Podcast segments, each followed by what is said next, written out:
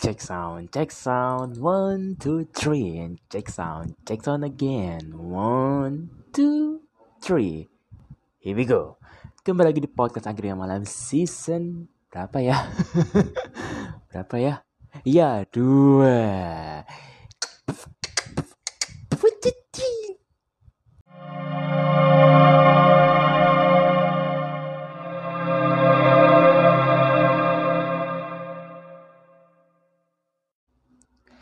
Oke, oke, ya, oke. Gimana kabar kalian semua? Semoga pada baik-baik aja. Bagi yang lagi menikmati podcast dengan sembari marah-marah dengan pasangan sendiri, tetap sabar. Yang lagi pusing karena baru kelar acara dan disuruh LPJ-an, tetap sabar juga. Bagi yang ditunjuk menjadi CO-CO di seluruh bidang organisasi, tetap sabar juga. Yang baru kelar juara puisi, hebat, kongres baru menang nyanyi congrats. Bagi yang lagi dengerin video ini sorry yang lagi dengerin podcast ini ya udah dengerin aja. Oke kali ini kali ini tapi sebelumnya semoga pada baik-baik aja. Gue pengen bahas tentang kenapa orang Tionghoa itu selalu muncul di mana-mana. Mau di pasar. Maksudnya tuh muncul tuh kayak apa ya bahasanya ya? Eh uh, dari segi ekonomi itu bagus. Tapi gue nggak bahas secara ekonomi Cina nya bukan. Tapi gue bahas kenapa Cina ini sorry jangan Cina terlalu terlalu eksplisit banget. Tionghoa ya. Kenapa Tionghoa itu pada saat usahanya lagi apa bahasanya lagi kedatangan pandemik yang ngebuat seluruh ekonomi global itu ngedrop tapi kenapa usaha Cina sorry kok Cina mulu sorry usaha Tionghoa itu tetap bertahan. Kayak gitu. Oke? Okay? Ya, setuju kan ya? Setuju kan? Aman, Bro? Aman kan ya? Aman kan ya? Tim, pintu sudah dikunci kan ya? Kalau misalnya ada gedor-gedor, selalu keluar aja. Bilang aja nggak ada orang gitu ya. Bilang aja episode ini menghilang. ya semoga aja yang dengernya tetap ada. Meskipun ya semoga aja setelah episode ini uh, podcasternya masih aman kehidupannya. Kalau misalnya nggak ada berarti tahu keadaan, kayak gimana, oke? Okay? Oke, okay, bro, guys, sister, sus, lur, bro, mbah, G, apa pun namanya. Oke, okay, kita mulai pembahasannya. Yang pertama, yang kenapa bisnis orang Tionghoa orang Tionghoa. Sorry, gue ulangi lagi. Mengapa bisnis orang Tionghoa terlihat tetap bertahan meskipun usahanya terlihat sepi, bahkan bangkrut tetap bisa bertahan? Oke, okay? di Akhirnya Malam Season 2. Oke, kita mulai pembahasannya. Kenapa orang Tionghoa bisa? Saya lagi ulangi lagi per, apa, pembahasan kita topik kali ini adalah kenapa orang Tionghoa, sorry, kok Tionghoa mulu sih gue? What the fuck sih going on on my mouth? Hmm. Oke, ulangi lagi. Kenapa orang Tionghoa bisa tetap bertahan meskipun usahanya terlihat sepi dan bahkan bangkrut? Nah, saya gini, gue kan ya apa ya? Uh, ini kita belajar dari kita tarik kembali ke peristiwa uh, itu pada masa Orde Baru tahun 1998 yang di mana seluruh jarahan itu kan dari ini bukannya gue mendukung ras ya atau apa bukan tapi kita tarik mundur dulu untuk belajar sejarah dulu sebentar. Pada saat lagi zamannya Orde Baru tahun 1998 itu kan uh, yang di mana itu terjadi namanya penjarahan di semua toko-toko mau di Jakarta, mau di Bandung, mau di Depok, mau di Purwokerto, mau di Solo, Surabaya atau ini tuh seluruh kota itu toko-toko yang ini kayaknya sih bukan orang Tionghoa atau uh, bahasanya intinya toko-toko yang menjual barang itu kan dijarah. Tapi karena gue ngangkat ya uh, pembahasan tentang orang Tionghoa jadi gue fokus ke, orang Tionghoa dulu ya guys ya. Jadi jangan merasa kayak ih kok pembahasan Tionghoa mulu? Ya gimana gue lagi ngebahas tentang Tionghoanya dulu Bambang. Oke sabar ya awas lo nagih gue di DM lo oke lanjut. Jadi pada saat pembicaraan itu kan semua itu diambil. Contoh kayak bola atau TV atau apa itu itu kan diambil semua nah itu pasti itu ngebuat uh, kerugian ya kan Dan kerugiannya itu ada beberapa toko yang gulung tikar setelah kejadian itu. Tetapi untuk orang Tionghoa, no matter, no what, no condition, unconditionally, he's going to upper again. It's going to better. Ya ini tuh ngebuat suatu tokonya dia yang punya itu bisa kembali. Kenapa bisa begitu? Sebenarnya gini, ini ada ceritanya. Gue kan iseng tadi siang baca di apa sih di Quora. Quora ini ada salah satu web terbagus. Uh, sebenarnya gue nggak hanya pakai Quora doang atau apa gue, gue juga masih banyak lagi penggunaan untuk web web uh, materi gue tapi gue nemu di sini. Jadi di sini itu kan dijelaskan bahwa pada tahun 1998 semua toko dijarah. Akan tapi si toko orang Tionghoa ini ya kan dia setelah kejadian itu si pemilik toko ini bertanya saya pengen uh, tahu berapa hutang yang saya punya. That's it. Udah. Orang kalau misalkan kehilangan apa kalau kehilangan uh, tok apa sih barang-barang penjualannya pasti berpikir kayak aduh ini ini ini keluarga gue pengen makan apa ya gue pengen apa istri, anak gue pengen ngasih barang apa ke dia ya gitu gitu itu kepikiran keluarga keluarga. Tapi itu orang tua no way. Tuhan is a God. Tuhan tuh ya apa profit tuh Tuhan ya gitu. Gimana? Orang kalau misalkan pikirin tuh malah dia, dia berpikir utang gue berapa ya? Tetapi ajaibnya kurang dari tiga bulan itu semua barang bisa terisi kembali. Ya jadi semua supplier barang tanpa adanya A I U B E O A, A atau A U E O itu semua barang terisi kembali. Plus semua hutang sebelum toko dijarah pun juga bisa dilunasi. Tetapi dengan keterangan di dilunasi secara perlahan dikarenakan tapi juga perbaikan ekonomi tokonya pasti secara mikro ya kan? Secara ekonomi mikro suatu toko Tionghoa. Ya mbok? Ya sih mbok gitu itu tuh ya perlahan di eh diputar supaya bisa kembali normal seperti biasanya.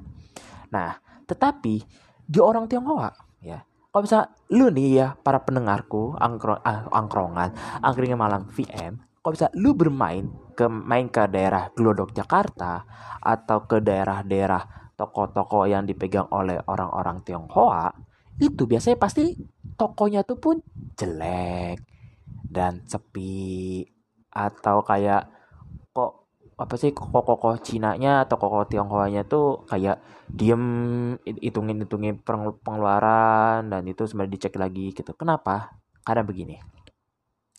Kita ambil persepsi, kita ngambil suatu uh, apa namanya? Suatu analogi, ya kan? Ini analoginya hanya misalkan ya, kalau misalkan ada kesalahan pada saat gue lagi menjelaskan analogi, tolong dikoreksi dengan cara lu bisa DM ke IG gue menuju ah menuju apa? Apa? IG gua at f titik faat hila p02 lu bisa DM untuk pengkoreksian materi nggak apa-apa. Gua sangat terima banget tapi gua mulai analoginya. Begini analoginya? Misalkan uh, kita um, pengen minjem bank eh sorry pengen minjem modal ke bank ya, ya kan nah pada saat bank itu meminjamkan duit ke kita uh, misalkan kita minjam 5 miliar itu pasti bank mikir kayak ah kecil lah. Karena bisa begitu? Karena bank bisa lebih dari 5 miliar. Ya, saya lagi correct me if I'm wrong gitu ya. Tapi pada saat kita meminjam secara kecil pasti bank akan menolak kayak ah kecil banget sih lu minjemnya gitu loh. Pastinya bank itu bisa memberikan pinjaman secara ratusan miliar bahkan triliunan. Tapi kalau misalkan lu melihat bank kayak begitu, pasti itu banknya keadaannya pasti terlihat seperti kosong. Ya kan? Karena tidak mungkin transaksi 100 miliar itu tidak bisa atau tidak bisa dilakukan pada saat di depan konter. Kan itu butuh berhari-hari bahkan berbutuh ya wasting time lah. Ya kan? Ada juga uh, kita uh, maksudnya uh, si A deh gue ambil persepsinya. Si A itu hmm, tidak mau repot ya kan? Pasti dia meminjam uh, modal ya itu lewat HP aplikasi ya kan? Tapi pada saat pada saat di aplikasi itu itu cepat.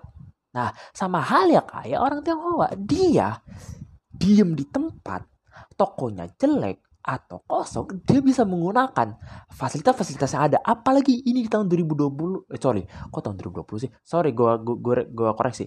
Tahun 2022 itu semua, semua marketplace sedang berkembang. Bahkan udah di fase emasnya mungkin.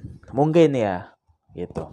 Contoh, gue gak mau sebut masih, tapi intinya L, si S, si T, atau si B, ya kan? Tiga, apa ya, empat merek, empat sampai lima merek besar ini, ini kan lagi high, lagi kan lagi apa ya namanya ya, eh, sedang growing lah, sedang berkembang, ya kan? Nah, itu bisa digunakan fasilitas-fasilitas itu, marketplace-nya. Tetapi, tidak hanya menggunakan marketplace kita nggak usah bahas tentang online shopnya dulu deh. Kita bahas tentang kepercayaan.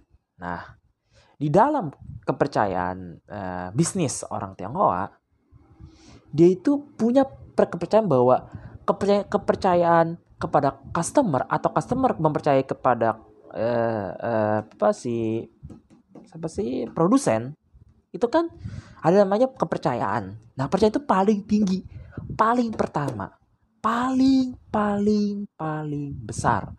Kalau bisa begitu, begini. Ini, ini tuh ada ceritanya. Jadi di salah satu gue kutip di suatu cerita di satu web, bukan di Quora, bukan di Quora, tapi gue ambil di web lain. Gue gak mau sebut namanya karena takut diambil materinya. Iya. Oke, gue fokus. Jadi pada ini sih gue sebut aja si B ya. Jadi si B ini dia punya pengalaman dia waktu itu pengen beli aksesoris komputer di salah satu uh, uh, ya beli suatu apa aksesor komputer lah dia dia pengen beli hard disk ya kan tapi pada saat itu dia bawa duitnya itu nggak cukup. Dan itu dia beli waktu itu uh, sekitar tahun 1993 lima tahun sebelum masa penjarahan orde baru ya kan? Nah pada saat dia pengen beli hard disk uh, dia itu uangnya nggak cukup. Seperti kayak gue bilang dia tuh nggak bawa duit secara cukup karena waktu itu ATM tuh belum ada. Karena lu tau lah fase tahun tahun 1993 itu kalau bisa ngambil duit itu ke bank dan ngantri bank tuh sangat lama. Wasting time banget. Contoh gini lu ngambil jam 7 lu kelar jam 12 kapan beli barangnya ntar? Iya kan? Jadi tapi gue nggak bahas tentang sistematis secara pengambilan duit di bank lah kan. Itu nanti gue bahas beda materi aja. Gue gue lanjut lagi. Jadi pada saat si A ini bayar ke ke kokoh pen, eh, toko apa kokoh pemilik toko aksesoris komputer dia itu udah kayak uh, koh beli ya harddisk uh, dia, dia langsung nanya berapa nih harganya koh? Uh, contoh aja andai kata uh, 5 juta. Ini 5 juta harga harddisknya nih. Waduh kok gak cukup uangnya. Ya. Udah. Jawab ya doang. Iya doang. Nah besoknya si A ini datang lagi ke tokonya dan melunasi hutang tersebut. Nah jadi kita bisa ambil uh, uh, inti dari cerita ini bahwa kepercayaan itu paling penting dikarenakan andai kata ya andai kata si koko Cina itu bangkrut tapi tetap dipercaya, dengan mudah dia akan bangkit. Akan tetapi, andai kata lu nih ya, yang jualan gak percaya dengan cost customer lu, pasti lu akan nagih mulu. Bayar dong, ya dong, atau kayak, woi belum bayar, saat kalau misalnya teman sendiri. Tapi kalau misalnya orang baru, e, maaf kakak, ini uh, pembayarannya sudah jatuh tempo, tolong dibayar ya. Pasti gitu kata-katanya. Itu tuh suatu apa ya yang mungkin kita harus belajarin bahwa mungkin ada baiknya tapi ada juga buruknya baiknya adalah mungkin lo akan menagih tersebut tapi di sisi lain pasti nggak ada enaknya dari sisi customer ya kan nah bagaimana cara bisa membuat se bahasanya apa ya e, bahasanya apa sih itu e, menerima ya intinya tuh menerima lingkungan atau lingkungan menerima antara customer konsumen customer konsumen itu bisa lebih baik dengan cara apa kita percaya bahwa pasti akan dibayar mau telat, mau cepat, mau lambat, mau tunda-tunda, kita percaya aja. Gitu. Nah, boleh lanjut lagi. Andai kata modal itu bukanlah uang uh, dari yang kita kumpulin tapi uh, lebih tepatnya tuh kita uh, meminjam. Maksudnya kokoh. Maksudnya kita tuh kokoh.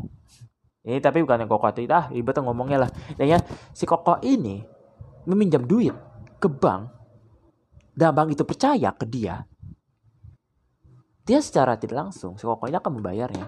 Begitupun dengan dari pihak kokohnya, kokoh pun sudah diberikan amanah dari bank supaya nih duit nih gue, gue pinjemin sebanyak satu juta nanti bayar ya. Udah. Mes, sebelum di jatuh tempo itu udah lunas. Dengan cara apa?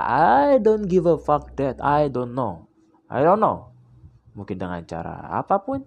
I don't know. Intinya tuh dari orang Tionghoa tuh punya sisi kepercayaan kepada customer begitupun customer kokoh meski kokoh Cina kepada konsumennya yang non Cina atau non Tionghoa seperti itu. Ditambah lagi dengan nah ini kasus yang lain deh. Uh, bahasanya apa ya? Uh, gini, uh, lu pernah lihat kan kenapa kalau Cina tuh kalau misalnya lu main di kalau misalnya ada katanya anak-anak Jaksel, anak-anak Jakarta, kalau main ke Glodok pasti penjualan si kokok si Tionghoa ini tuh buat yang jual tuh pasti barang-barang yang ada yang murah, ada yang mahal, tapi biasanya ada yang murah. Contohnya apa? Makanan. Makanan apa? Kayak cakwe. Begini, ini ada pengalaman kayak eh, di salah satu eh, kutipan cerita lagi. Ini eh, atas nama CS gue gak mau sebut namanya karena ini dia dia menceri, dia menyebutkan namanya di, di cerita tapi gue gak mau sebut tapi namanya CS nah CS ini jalan jalan-jalan tuh ke pasar baru dan di gang belakang adalah salah satu penjual cakwe orang Tionghoa umurnya itu 70 tahun. Kurang lebih 70 tahun. Nah gerenya itu kecil. Mungkin ya apa bahasanya? Mungkin dua kali tiga meter atau 4 kali 4 meter mungkin. Atau ya seperkiraan lah. Karena lo kalau misalkan lihat toko itu kata dia itu kayak kayak merasa kayak ini kecil banget gitu tapi kayak nggak layak lah karena mungkin kumuh atau apa. Tapi uh, tapi yang ngebuat itu adalah cakwenya katanya cakwe bau cakwenya tuh lumayan wangi ya pun ya kan nah dia pun santai menggoreng-goreng cakwe tersebut. Walaupun gak ada yang pelanggan yang menghampiri, dia tetap menggoreng. Begitu. Nah, si S ini bertanya, cakwe berapaan kok? Nah, si Koko ini eh, menjawab, maaf mbak, cakwenya kalau pesan sekarang baru bisa diambil jam 2 siang. Nah, si apa si Mbak ini menjawab lagi oh gitu. Ya udah dia nggak jadi. Ternyata gerai cakwe itu sangat terkenal. Ternyata tidak ada yang datang karena sudah tahu tidak akan dapat. Nah ini bisa dianggap kita bisa mengambil dua inti bisa sorry ini bisa mengambil inti-inti sari. Yang pertama cara penjualan. Cara penjualannya adalah ya mungkin terlihat kayak lelucon kayak kok jualannya kumuh kok jualannya simple kok jualannya ya santai. Tapi banyak yang beli. Banyak yang pesan. Bahkan di ordernya maaf ya mbak nanti dia, nanti bisa diambil yang biasa aja itu jam 2 siang. Gila nggak tuh? Itu kan suatu bentuk bahwa kita pengen ngebuat suatu usaha. Itu jangan berpikir bahwa gue gue nyari apa uh, customer nih. Gue harus cari uh, iklan nih dengan cara apa? Promo atau apa pun. Itu baik promo baik. Baik banget. Tetapi jangan lupa satu trik oleh orang Tionghoa adalah buatlah tempatnya kumuh buatlah tempatnya kumuh Astagfirullahaladzim ya Allah tapi ya gimana Serius gini nggak nggak nggak canda canda. Ini tuh buat tempatnya tuh senyaman mungkin supaya lu bisa ngebangun suatu bisnis lu. Lu pengen buat tempatnya bagus, lu pengen buat tempatnya estetik, lu pengen buat tempatnya itu apa fancy atau apa pun itu silakan. Tapi ingat buat tempat lu nyaman supaya apa pada saat lu pengen mencari profit itu lu bisa bahasa apa ya ya gampang lah menarik-nariknya gitu. Yang kedua, buatlah suatu barang produk itu menjadi lebih menarik, lebih apa ya, ya ada unsur intrinsiknya lah kayak gitu. Kenapa? Ya contoh, lu pengen jualan makanan. Makanan apa sih yang dijual? Pasti apa? Kenikmatan dari segi apa? Manis, pedas, gurih, apalagi segar. Eh kok segar? Segar minuman. Sorry, ulangi lagi. Uh, pedas, manis, empuk, ya kan? Dan wangi. Nah, ini yang poin keempatnya wangi ini tuh yang sering dipakai oleh orang sekarang. Kan bisa gitu. Oke, gua ambil suatu contoh. Lu main ke roti O. Lu main ke roti O, baunya gimana? Lu nih, kalau misalnya lu main, main ke mall, lu pintu masuk nih. Lu baru pintu masuk, nyiumnya tuh apa? Cuk. Gue langsung pertama kali main ke mall. Ya, gue main lah ke arah ke daerah-daerah Pokerto lah. Gue baru masuk ke mall. Depannya tuh kan, ya mungkin gue punya perakiraan ada kali lah eh, jaraknya itu 100 meter lah dari gua berdiri di depan pintu masuk mall gitu itu borotio itu nusuk sumpah nusuk sumpah. Ini ini bukannya gua bukannya kayak gua lagi kayak bahasanya apa ya? Kayak bahasa di lebih-lebihkan enggak tapi beneran. Bener. Meskipun samping lu pizza meskipun samping lu tukang es dawet itu roti oh itu misalkan udah baunya itu udah semerbak bukan masuk ke hidung kayak acip roti o. Gitu kan. Pasti gitu. Ada gini kita nggak usah bahas roti o. Mungkin terlalu simple. Atau gini deh lu. Jarak 50 meter. Ya kan? Ke depan eh apa ya makanannya apa ya? Eh, yang lebih enak tuh eh, eh, cak eh bukan cakwe. Eh, apa ya? Cilok cilok. Ah cilok. Nah, cilok baunya apa? Uap. Tapi uap itu kadang ada apa ya bau-baunya tuh bau-bau kuah baso gitu kan? Tapi pada saat lu lihat lo kok cilok ya? Tapi gak apa-apa. Itu pertanda bahwa mainkanlah wangi. Kalau jangan lu jualannya makanan. Kenapa? Wangi itu sebagai bentuk lu menarik pelanggan atau customer baru. Supaya pada saat dia mencium wangi kayak hmm wah makanannya enak. Sepertinya gue harus beli nih. Atau kayak hmm makanannya enak. Hmm sepertinya gue harus nyobain. Pasti gitu. Gak mungkin. Tidak mungkin. Ya kan? Tidak mungkin. Customer baru tidak akan bilang kayak gitu. Sorry maksudnya kok ngomong gitu sih? What the fuck gue ngomong apa sih? Intinya gak mungkin customer baru itu tidak akan mm, menolak dari bau tersebut. Pasti akan dia akan menerima. Dan lagi mungkin juga bisa dibeli barang atau sorry bisa membeli makanan tersebut. Gitu atau oke okay deh mungkin kita nggak usah kebahas makanan kita bahas secara hmm, produk. Contohnya baju. Kita sering lah buka di marketplace. Si L si T si B si S atau atau apa pun nama itu.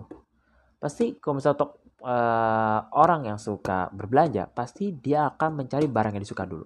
Nah, biasanya barang yang disuka ini menurut hasil riset ya ini risetnya dari adalah di Quora mengatakan bahwa hasil riset mengatakan bahwa 65% orang berbelanja itu sesuai keyword. Iya kan? Meskipun di home screen atau kok home screen di home base uh, aplikasi marketplace itu kan langsung disediakan kayak ini ini ini ini. Itu pun hasil dia pada saat mencari. Kalau misalkan lu nggak nyari paling kayak apa sih gitu loh. Paling kayak barang-barang diskon. Sisanya adalah barang-barang yang udah lu cari atau lu search kayak gitu. Sisanya dari yang 65% itu adalah ya dari situ apa sih home base dari aplikasi marketplace gitu. Tapi itu bisa dipelajari bahwa kita secara keyword pun harus lebih menarik gitu loh menarik perhatian atau minimal nama penjualan tokonya itu jangan aneh-aneh. Nih ya nih jujur ya ini true story ya. Gue urusan tadi kan mesen jaket kapelan lah gitu gue cek kan. Nama nama barangnya apa? Beli dua gaji satu. Hah? nama jaketnya apa? Sat sat. Gue kesel bacanya. Ya, pas gue cek oh varsity. Ya meskipun gue tahu tapi setidaknya ya apa ya sesuai keyword anjing. Lu jualan jaket tapi kasih nama diskon. Kan diskon bisa ditaruh di, di keterangan gitu. Meskipun oke okay lah memang keterangan emang nggak pernah dibaca gue akuin sih. Ya gimana ya? Tapi ya lu buat apa namanya ya te teknik yang beda gitu loh. Meskipun oke okay lah lu pakai teknik itu tapi setidaknya lu jualan sesuai nama saat gitu loh. Gue yang kesel ya gimana ya? Kadang lu kalau misalnya kata gini lu pengen beli sepatu sneaker atau beli uh, apa sepat apa jaket varsity atau jaket jaket hoodie atau apa apa pasti kan lu nyari cari itu. Tapi kan keywordnya kan suka beda-beda yang masang toko. Meskipun apa algoritma dari marketplace itu ada dan bisa mem, apa membedakan mana jaket maksudnya jenis jaket tapi tetap saja tetap saja sesuai dengan keywordnya gitu. Dan lagi ditambah dengan apa ya uh, apa ya media atau media gambarnya itu harus cepat menarik. Kenapa? Ini itu ini masih cerita yang sama. Saat gue membuka toko sorry membuka barang di toko itu yang namanya berbeda ya kan? Lu tahu nggak apa yang gue dapat? Yang gue dapat adalah itu ya motonya nggak jelas. Burem. Fuck sumpah burem asu burem. Lu kalau nggak lu kalau nggak nggak niat jual nggak usah jualan. Minimal estetik lah. Lu jaket ya. Nih ya nih, nih, nih, gue kasih gambaran. Nih di jaket taruh di lantai foto jekrek udah selesai kirim. Dia nggak tahu mak itu apakah itu buram apakah itu uh, tone warna yang nggak kalian tahu apa. Tapi tetap aja kalau misalnya lu lihat tokonya atau sorry lu lu lihat barangnya itu benar kayak ah udahlah. Untungnya ditolong oleh harganya murah diskon. Dan diskonnya pun aneh. Harga tiga ratus ribu diskon 50% ya udah itu hitung sendiri berapa lah gitu. Ketolong tuh alhamdulillah ketolong. Coba nggak ketolong? Udah. Udah gue maki-maki tuh. Goblok. Cuman yang benar sat deh. Minimal foto jam burem lah gitu loh. Perlu kan dekdok eh, tingkat fakultas maju gitu ya kan jangan sombong kan. Tapi beneran sumpah kita kayak what the fuck what the what kayak what the fuck segala oh here gitu. Tapi udahlah tapi gue balik lagi kepada cerita ya ini siapa? Si kokocin ini bahwa kita kalau misalkan mau eh, jualan itu kita harus memikirkan aspek-aspek yang diperlu di, apa yang perlu diperhatikan. Gue belajar dari salah satu matkul gue di di apa Islamic marketing menjelaskan bahwa bagi kita dalam mencari suatu customer atau mencari pelanggan itu harus banyak teknik-teknik tertentu. Tapi biasanya teknik tersebut yang di matkul itu nggak akan pernah kepake. Itu kepake buat tingkat uh, perusahaan-perusahaan besar. Itu kepake banget. Jadi bagi teman-temanku atau uh, orang-orang yang belajar di daerah-daerah marketing uh, lu pelajarin dan lu bisa buat uh, lu uh, apa namanya bekerja di suatu PT atau suatu perusahaan besar di Indonesia. Tapi kalau buat para pengusaha akan mereka pakai trust me. Meskipun kepake palingan palingan 1 sampai 5 doang. Sisanya apa? Ya udah. Hanya buat cukup tahu aja. Udah. Beneran. Kenapa gue tahu? Karena teman-teman gue yang udah berus yang sudah menjadi pengusaha itu banyak. Bahkan ditanya fake kapan jadi kayak gue fake oh bacot bener. Nanti. Nanti coming soon doain gue buat jokin gue ma, ma, apa lancar amin gitu aja udah. Ya gitu. Ya banyak lah aspek-aspek yang perlu diperhatikan lah dalam mencari pelanggan baru gitu. Ditambah lagi dengan uh, ini kan tadi akan mau namanya resesi ekonomi dunia ini mana nanti akan namanya terjadi yang paling simpel adalah pemphk-an. Seluruh bidang seluruh aspek seluruh jenis pengusaha sorry jenis perusahaan jenis usaha akan siap-siap tutup. Resesi dunia itu pernah terjadi. Pernah terjadi ya. Pernah terjadi. Kita nggak usah ya kita bahasanya apa ya? Hmm taruh gue mikir dulu. Resesi. Resesi itu hmm. Kita pernah lah dengar. Gak dengar gak dengar sorry. Ya gini kayak gue pernah baca deh. Ya ini. Resesi yang waktu itu krisis resesi ini. Black Monday tahun 19 sorry tahun tahun 90-an lah. Itu terjadi di mana? Pada itu uh, apa uh, bunga KPR itu di Amerika kan lagi dimudahkan ya kan? Karena pada zaman itu kan masyarakat itu di digembur-gembur kayak ayo punya rumah rumah itu adalah dream rumah itu adalah home living bla bla bla bla. Yang buat ya kan? Para orang-orang di Amerika ini ini ini, ini, ini ruang lingkup di Amerika ya. Di orang Amerika itu ngajuin KPR ngajuin KPR yang ngebuat ya bang pun jadi ketar-ketir ketar-ketir ya mungkin awal kayak mungkin untuk jangka pendek bagus is good good banget gitu. Tapi itu jarak jangka panjang oh no no no no no maaf. Yang ngebuat alur per, uh, alur cuan atau alur duitnya jadi tidak lancar. Ya kan? Apalagi ditambah dengan uh, negara-negara luar sorry negara-negara luar itu menggunakan atau mengajukan pinjaman ke Amerika. Dari Amerika udah macet sini pun juga macet. Ya udah wassalamualaikum. Ya udah waalaikumsalam. Udah selesai gitu. Itu ngebuat dampaknya ke global.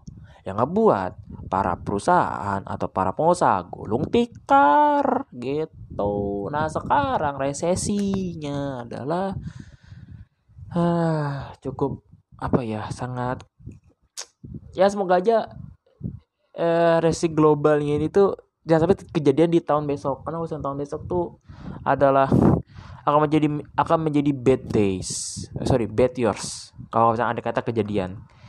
Karena bisa gitu karena akan terjadi namanya negara bangkrut gitu. Kita tahu lah dari negara-negara luar tuh pasti udah ada yang pernah bangkrut lah banyak kok. Gak usah gak usah gue sebut namanya. Tapi lu tapi kalian-kalian juga ya udah pada denger lah gitu loh. Tapi kita juga belajar bahwa dari negara yang udah bangkrut harusnya dari Indonesia juga harus belajar bahwa kita harusnya lebih bisa. Jangan hanya dipotong ya. Jangan dinaikin harga semua barangnya tidak. Itu minimal ya minimal banget lah. Ini masih minimal loh adalah itu potong gaji para jabat para ini apa para pejabat. Ini dipotong lah dipangkas. Kok bisa pangkas 50% atau enggak 75% dari gajinya. Mau gaji pokok mau gaji tunjangan atau, atau, atau apa pun namanya dipotong lah 75 75 persen. Seperti itu. Oke. Okay. nah lagi kepada pembahasan di ini ya tentang apa sih ini tuh orang Tionghoa. Ya kenapa masih bisa bertahan?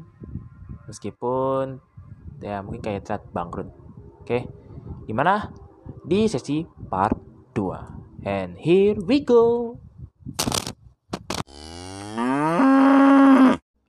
Oke, okay, kita lanjut lagi ke pembahasan kedua. Ini hanya menambahkan aja sih sebenarnya dari pembahasan pertama tentang tadi gua nge apa sih memincut ke arah resesi, tapi gua akan jelasin jelasin kembali tentang resesi. Ini macam-macam resesi dari masa ke masa.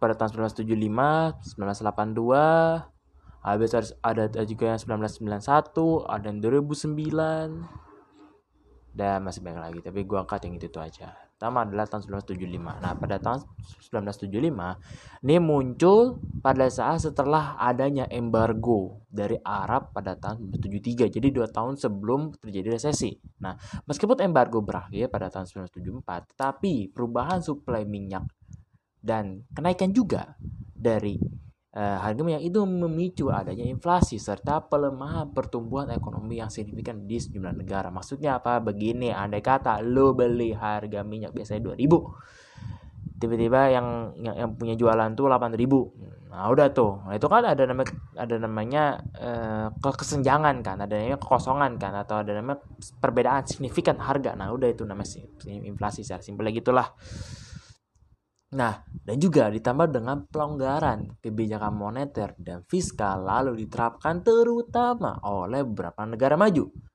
Harapannya atau impiannya adalah pertumbuhan ekonomi bisa pulih pada tahun 1976. Namun, namun negara sorry negara group of seven nah bagi yang tahu apa tuh negara group of seven adalah negara-negara yang berkumpul atau ngebahas tentang uh, pertemuan ekonomi, sorry lebih tepatnya pertemuan ekonomi dunia. Yang pertama adalah Kanada, Prancis, Inggris, Amerika, ya, kecuali Jepang ya, dan Jerman. Tetapi padahal Jerman dan Jepang itu, correct me if itu salah, salah satu dari group of seven harusnya. Tapi dia masih uh, terus mengalami uh, inflasi tinggi si dua negara ini Jerman dan Jepang seperti itu. Lanjut ke tahun 1982. Resesi tahun 1982 ini dipicu oleh kenaikan harga minyak sama halnya dengan 1975. Nah, ini diakibatkan adanya pengetatan sorry, pengekatan. Ah, lebih tepatnya eh, pengetatan. Nah, itu dia, pengetatan kebijakan moneter di Amerika Serikat dan sejumlah negara maju serta krisis utang Amerika Latin dan juga pada tahun pada tahun 1979 pada harga minyak naik, lagi naik tajam salah satu penyebabnya antara ini tuh ini tuh bahasanya apa ya penyebab tambahan itu karena adanya disrupsi akibat revolusi Iran yang turut mendorong inflasi di perekonomian negara maju. Karena itu kebijakan pun diperketat kembali oleh negara-negara maju seperti Jepang, Italia, Inggris, Jerman, hingga Amerika Serikat. Akibatnya, akibat pengangguran, sorry, akibatnya angka pengangguran naik pada tahun 1982 sampai 1983, berarti setahun setelah atau setahun pasca resesi. Nah, sementara itu negara-negara kayak seperti Amerika Latin mengalami krisis dan juga kesulitan membayar hutang karena kenaikan suku bunga oleh The Fed dan jatuhnya harga komoditas barang akibat adanya pelemahan di pertumbuhan ekonomi global. Seperti itu. Dan juga pada tahun 1982 juga perekonomian negara maju pun umumnya ya pulih gitu. Meskipun angka penganggurannya tinggi, tetapi resesi global masih tetap terjadi sampai selesai seperti itu. Lanjut pada tahun 1991. Nah, itu dipicu. Ini tuh dipicu dikarenakan adanya perang Teluk. Satu tahun tahun 1990 sampai 1991. Dan juga adanya ketidakpastian geopolitik dan juga pastinya masih one only adalah harga minyak yang tajam. Di Eropa Timur dan Tengah seperti negara ex Uni Soviet itu transisi kawan-kawan ekonomi pasar salah satunya dipersulit karena adanya inflasi yang tinggi. Seperti itu. Sementara itu di negara-negara seperti kayak Skandinavia mengalami krisis perbankan bukan perbankan syariah mengalami krisis perbankan yang cukup parah di awal tahun 1990 sampai 1991 dan juga setelah terjadinya liberalisasi dari sektor keuangan dan ekspansi cepat di pasar kredit pada tahun 1990 di Amerika Serikat sendiri juga terjadi. Namanya uh, pelemahan di lembaga pemberian pinjaman dari tahun 1980 dan juga uh, pem pembebanan ya pembebanan pasar ke sektor perumahan terutama selama krisis kredit dari tahun 1990 sampai 1991 seperti itu. Di Jepang, gelembung harga paset itu pecah. Maksudnya kayak kalau bahasa apa sih uh, apa sih nama itu? Kalau apa mono apa analoginya ya harga aset gelembung harga aset pecah ya. Uh, apa gue pengen ngasih analogi cuman yang mungkin buat para pendengar angkringan malam itu bisa kayak oh ternyata begini dari gelembung aset itu begini loh ya. Eh nantilah gue cari nanti. Nanti gue kasih tahu nanti. Gue lanjut lagi dulu. Nah di Jepang itu gelembung harga asetnya itu pecah sehingga mengakibatkan resesi dan periode jangka panjang di pertumbuhan ekonomi. Dan juga inflasinya pun juga tetap tinggi. Nah, seperti itu. Nah, apakah di tahun 2009 ini terjadi uh, resesi juga? Yes, of course. Of course. Maksudnya apakah karena ada minyak? Kita akan diskusi kembali. Maksudnya eh, bukan diskusi kayak kita akan tahu sendiri. Eh bukan, bukan tahu sendiri, akan gue kasih tahu. Nah, oke lanjut.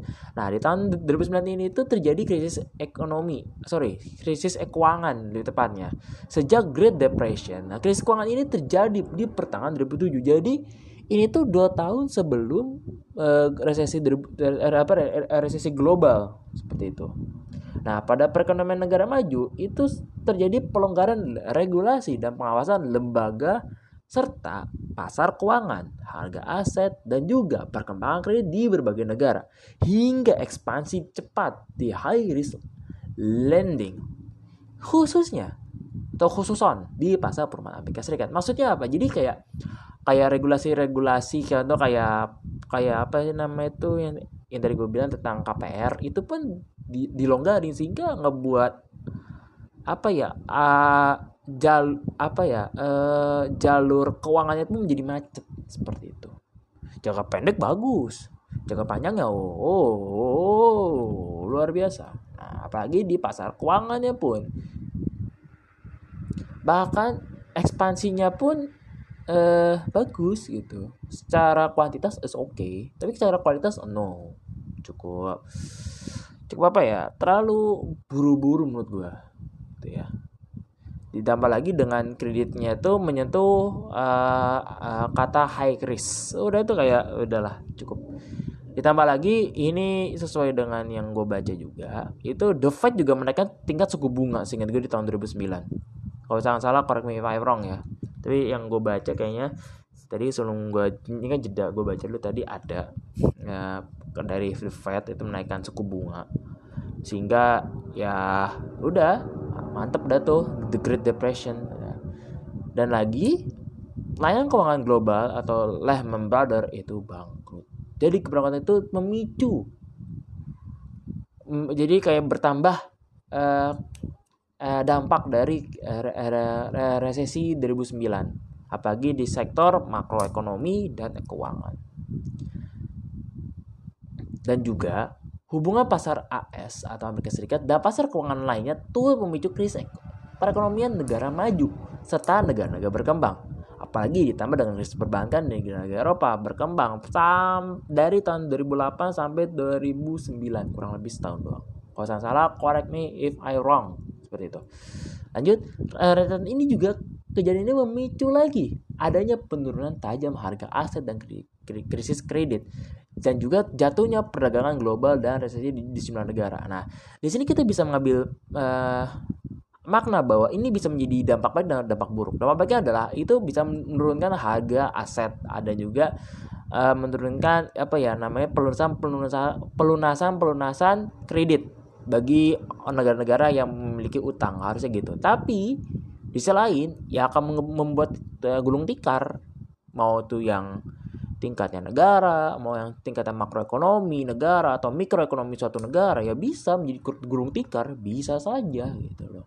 Ini setingkat Lehman Brothers salah satu bank terbesar di Amerika Serikat pun bisa bangkrut di tahun 2008 seperti itu. Jadi nggak ada nggak ada apa ya nggak ada kata efek nggak sorry kata ya dampaknya ada gitu terasa gitu. Dan lagi di sejumlah negara berkembang kecuali negara wilayah Eropa yang ada maksudnya ya negara Eropa yang lagi masih masih memegang eh, tampu kekuatan secara tidak langsung di Asia Tengah justru dapat melewati resesi global. Nah ini bisa terjadi dikarenakan mungkin mungkin pada saat ya pembahasan ekonomi secara ASEAN itu dibahas secara mendalam atau dikaji dan bisa di bisa dicari gimana cara penyentuhannya. Itulah hebat.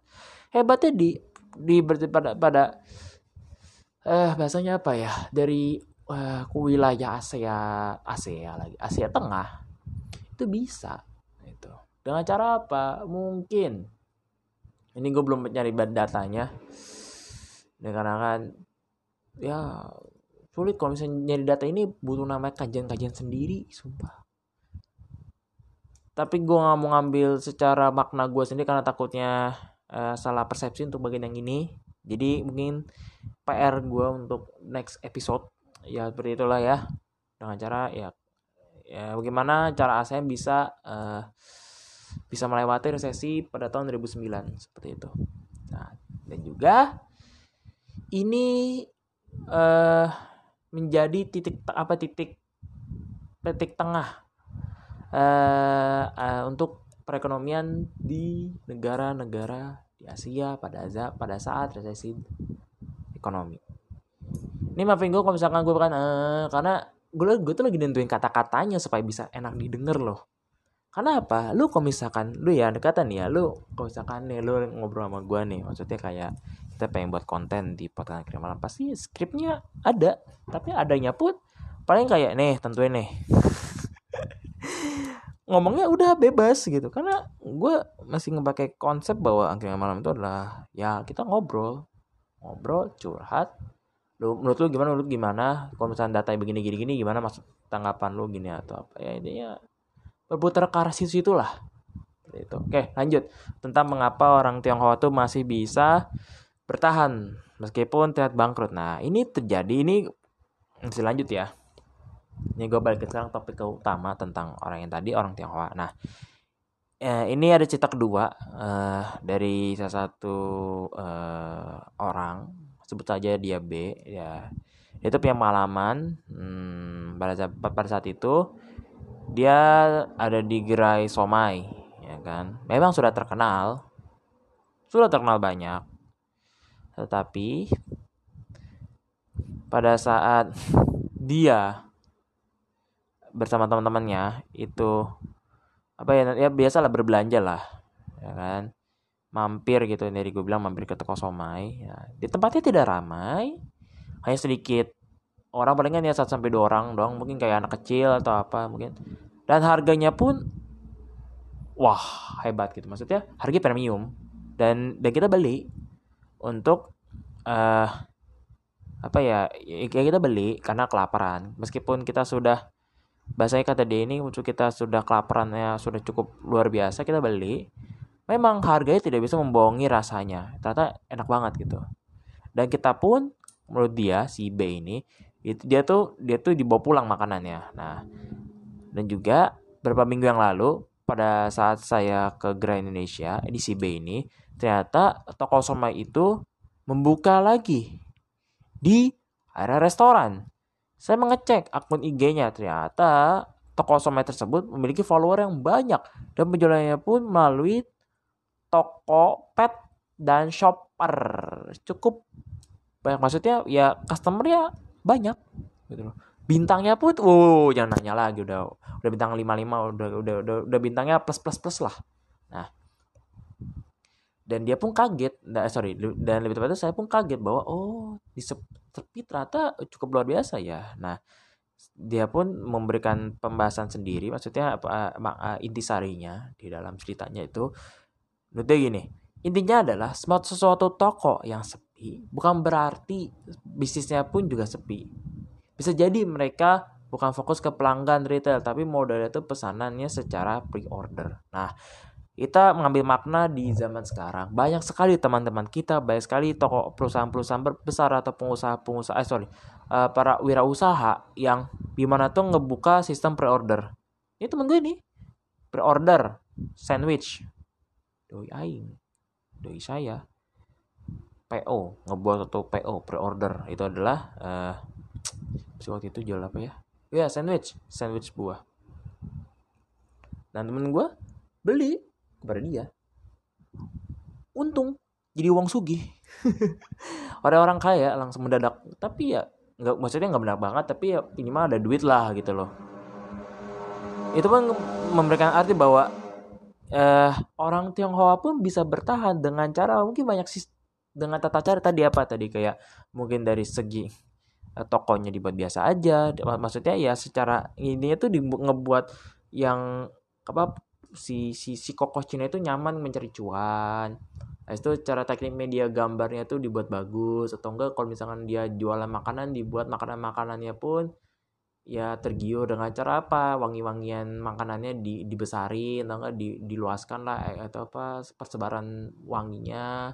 Atau enggak ya di, bisa diiklankan di apa di IG atau WA atau ya marketplace yang yang tadi gue sebut tadi tambah lagi dengan pakai sistem pre-order atau enggak pakai ada juga namanya close PO atau close pre-order juga bisa.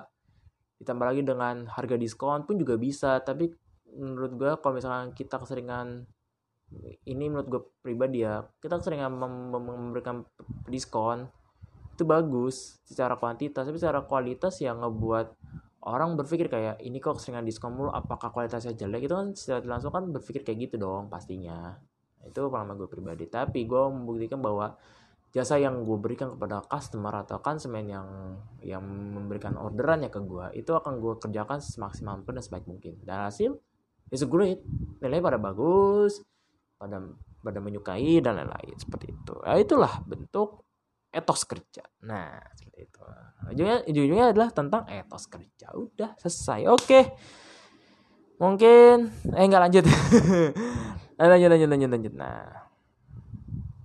Nah, juga pasti ini apa ya? Mau mau gue mau rehat lagi nggak ya? Nggak lah. Gue rehat nanti gue kapan ngepostnya. ya lanjut.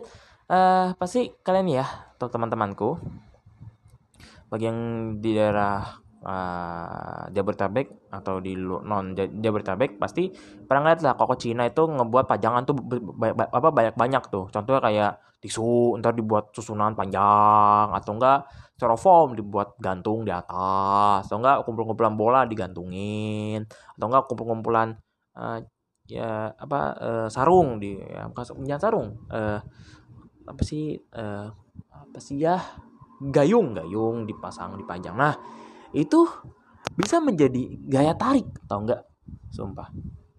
Gaya tarik. Nah ini ada pengalaman lagi nih. Ada ini ada ini ada cerita lagi dari si S ini tuh S yang beda. Nah ini kata ini tuh true story menurut dia. Nah ini, ini kata dia gini. Ini ada saya saya punya pengalaman ketemu toko orang Cina atau toko orang Tionghoa uh, orang Tionghoa lagi. Orang Tionghoa barang ecerannya pun mahal-mahal.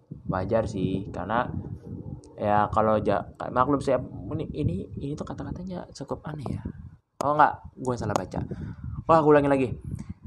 Uh, saya punya pengalaman ketemu tokoh orang Tionghoa barang eceran pun harganya mahal-mahal. Yang ngebuat uh, si toko tersebut jarang ada yang beli. Palingan satu sampai dua kali uh, konsumen pun ada nggak belinya. Nah waktu itu saya belanja uh, kepada bosnya ya kan? Nah, nanya ke bosnya lewat telepon itu apa WA itu dia dia bercakap kayak gini barang ABCD-nya ada bos. Ada nih baru masuk. Ya udah. Yang A 5 kodi yang B 10 kodi yang C sekodi. Ya nanti transfer. Ya kan. Total sekian. Ngomongnya tiao tiao ngomong tiao kayak total sekian. Intinya ya hanya ya gitulah. Nah, nah itu bisnisnya pun lewat telepon. Ya, ya meskipun alot kata dia tapi si bosnya pun intinya pada transaksi grosir itu diberikan apa ya kata-kata manis supaya kayak aja kayak yuk beli lagi yuk beli lagi beli lagi gitu loh. Nah, meskipun bisnis ecerannya pun hanya kayak pemanis tapi pemilik toko tersebut memiliki pelanggan yang setia atau tetap jadi nggak penting. Di toko ada yang beli atau nggak justru kayak toko tersebut ya udah nganggurin aja pemanis aja. Numpang lewat aja. Ibadah kayak uh, lu sebagai stuntman sorry jangan stuntman apa ya tokoh numpang lewat. Ya lu penting. Penting adalah lu hanya hanya numpang lewat doang hanya penambah scene gitu. Nah lanjut lagi. Uh, pemilik tokonya pun sudah memiliki pelanggan tetap jadi nggak penting. Di toko ada yang beli atau enggak sebenarnya uh, nggak cuma orang uh, gaya orang Cina saja yang berjualan seperti ini. Tapi ada beberapa etnis yang menggunakan teknik tertentu maksudnya menggunakan teknik ini. Tapi ya kalau misalnya ditanya apakah itu bangkrut kata INCS yang ini yang beda ini jawabnya enggak. Karena itu adalah bentuk teknik cara marketing atau cara penjualan uh, gaya-gaya yang perlu di apa ya dicoba untuk era sekarang. Apalagi ditambah dengan era yang kata dia di sini mengatakan bahwa ditambah dengan meskipun kita ada marketplace meskipun kita banyak namanya uh, relasi atau networking tetap saja itu perlu namanya teknik marketing seperti itu. Oke. Okay. uh, tar, tar, tim ini masih ada lagi sih materinya? Masih oh. Oke. Okay. hmm apalagi ya? Gue udah udah udah ngejelasin secara ya panjang lebar eksplisit kadang ngegas kadang gitu ya. Lanjut. Uh, oke okay, ini dia. Hmm, oh iya nih sama satu lagi. Jadi kan gue kayaknya gue lupa ngein deh menyinggung atau membahas pasti kalian berpikir kayak kok kayak kenapa sih orang Tionghoa itu berjualannya itu santai, relax, pasti banyak kan gitulah. Gue kalau dibilang secara secara keseluruhan ya gimana ya? Ya begitu biasanya kan ya. Orang Tiongkok kalau bisa jual pasti ya sederhana gitu loh. Nah ini ini makna sederhana gitu loh sederhana. Ya kita tahu lah makna sederhana itu seperti apa. Tapi menurut gue makna sederhana adalah sebagai bentuk kita ya kita menunjukkan ini bentuknya itu secara entertaining ya. Ya lu nunjukkan kepada orang baik tuh lu tuh simpel gak riweh gak fancy hanya tentang diri lu aja dan apa yang lu pakai. Secara kayak wah ini fikri nih udah selesai. Udah itu sederhana lu itu makna entertaining. Kalau makna non entertaining gue ya ya kayak tadi yang orang Tionghoa itu loh apa bisa eh bahasanya apa tadi ya? Tokonya tuh biasa aja dibilang kumuh ya gimana ya barang dagangannya digantung-gantungin tapi banyak yang beli gitu. Meskipun mau tetap pelanggannya mau nggak tetap mau yang baru atau pelanggan dari luar atau apa namanya itu tetap saja makna kesederhanaan pun perlu nah ini sebagai apa ya ya para para pengusaha muda yang pengen berjualan ya carilah tekad lu, etos kerja lu diperbaik, maksudnya di, diperbagus lah etos kerja lu. Karena menurut siapa ya? Siapa sih itu? Oh, ya Allah, gue lupa. Pemilik MNC, ya itulah si bap si bapak itu. Dia itu kan kalau misalnya kita pernah baca tentang dia waktu jualan pisang, ya kan? Correct me if. Dia itu nanam pisang, ya kan? pasti pisangnya udah sudah sudah sudah berbuah maksudnya si pokok pisang ini pohon pisang ini dia bawa ke pasar habis itu apa dijual simple dia berang berkali-kali bahkan sampai diperluas uh, apa namanya tuh volume penjualan itu pun ya simple orang lihatnya kayak itu sederhana simple mungkin terlihat simple tapi cara kita mengmanage kata sederhana di suatu bisnis kita tuh berat. Kenapa?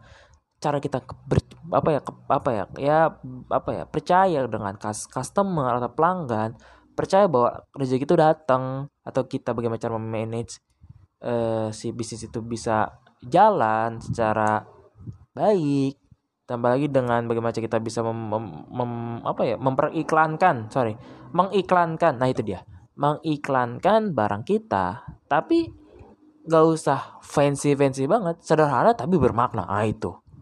Itu yang gue coba di yang yang gue buk yang gue buat jasa sekarang masuk masuk di podcast yang malam gue buat sederhana aja. Ngomong begini gue sederhana gitu loh kenapa? Bukan dia arti kayak ih kok angkringan malam buatnya ala kad apa ala kadar ya atau gimana gitu. Ya gimana?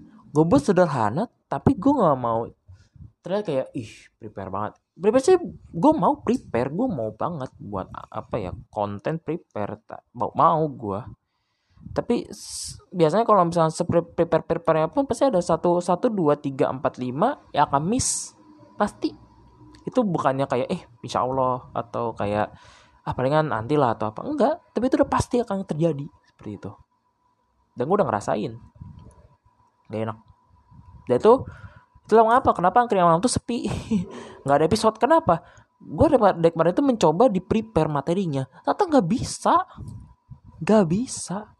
Gue buat dibuat fancy maksudnya kayak gue ngajak orang atau kayak gue ngundang orang secara berbayar tetap aja. Pembahasannya pun sampah. Pada mati kayak materi eh apalagi lu sih bang yang materinya sampah? Enggak materinya berbobot. Tapi yang gue undang tamunya ya apa ya? Dibilang apa ya bahasanya apa ya? Menguasai materi menguasain. Tapi kok kayak eh kayak nggak nyaman lah. Nah, itu. Baik lagi pada seberapa nyamannya lo menjalankan suatu bisnis apalagi dengan etos kerja lo apalagi dengan kesederhanaan lo apalagi dengan bagaimana cara bisa mengiklankan produk lo oke okay? hmm segitu aja palingan pembahasan sangat sederhana oke okay. Oke segitu aja pembahasan kali ini tentang kenapa orang Cina itu tidak tetap bertahan meskipun usahanya tidak sepi dan bahkan dibilang bangkrut. Oke, kayak gitu aja. Kurang lebih mohon maaf. Uh, eh, gue sebagai podcaster dari akhir malam, gue juga minta maaf kalau misalkan selama mungkin ya Ingam tadi kan akan mau ya apa bahasanya ya ya tadi kan ya intinya tuh di episode 20 nanti akan menjadi penutupan untuk episode season 2 eh sorry untuk season 2 nanti eh, untuk season 3 ya semoga aja ada wah-wahnya semoga aja ada karena jujur gue lagi di fase benar-benar kayak entah gue mau ngapain tapi ya gue paksa bahwa angin malam tuh harus bisa berjalan dengan sebaik-baiknya karena kalau misalkan gak dipaksa mau sampai kapan bisa sukses itu oke itu aja. Sampai jumpa di episode berikutnya di Angin Malam Season 2. Kabum. Dadah, sampai jumpa lagi.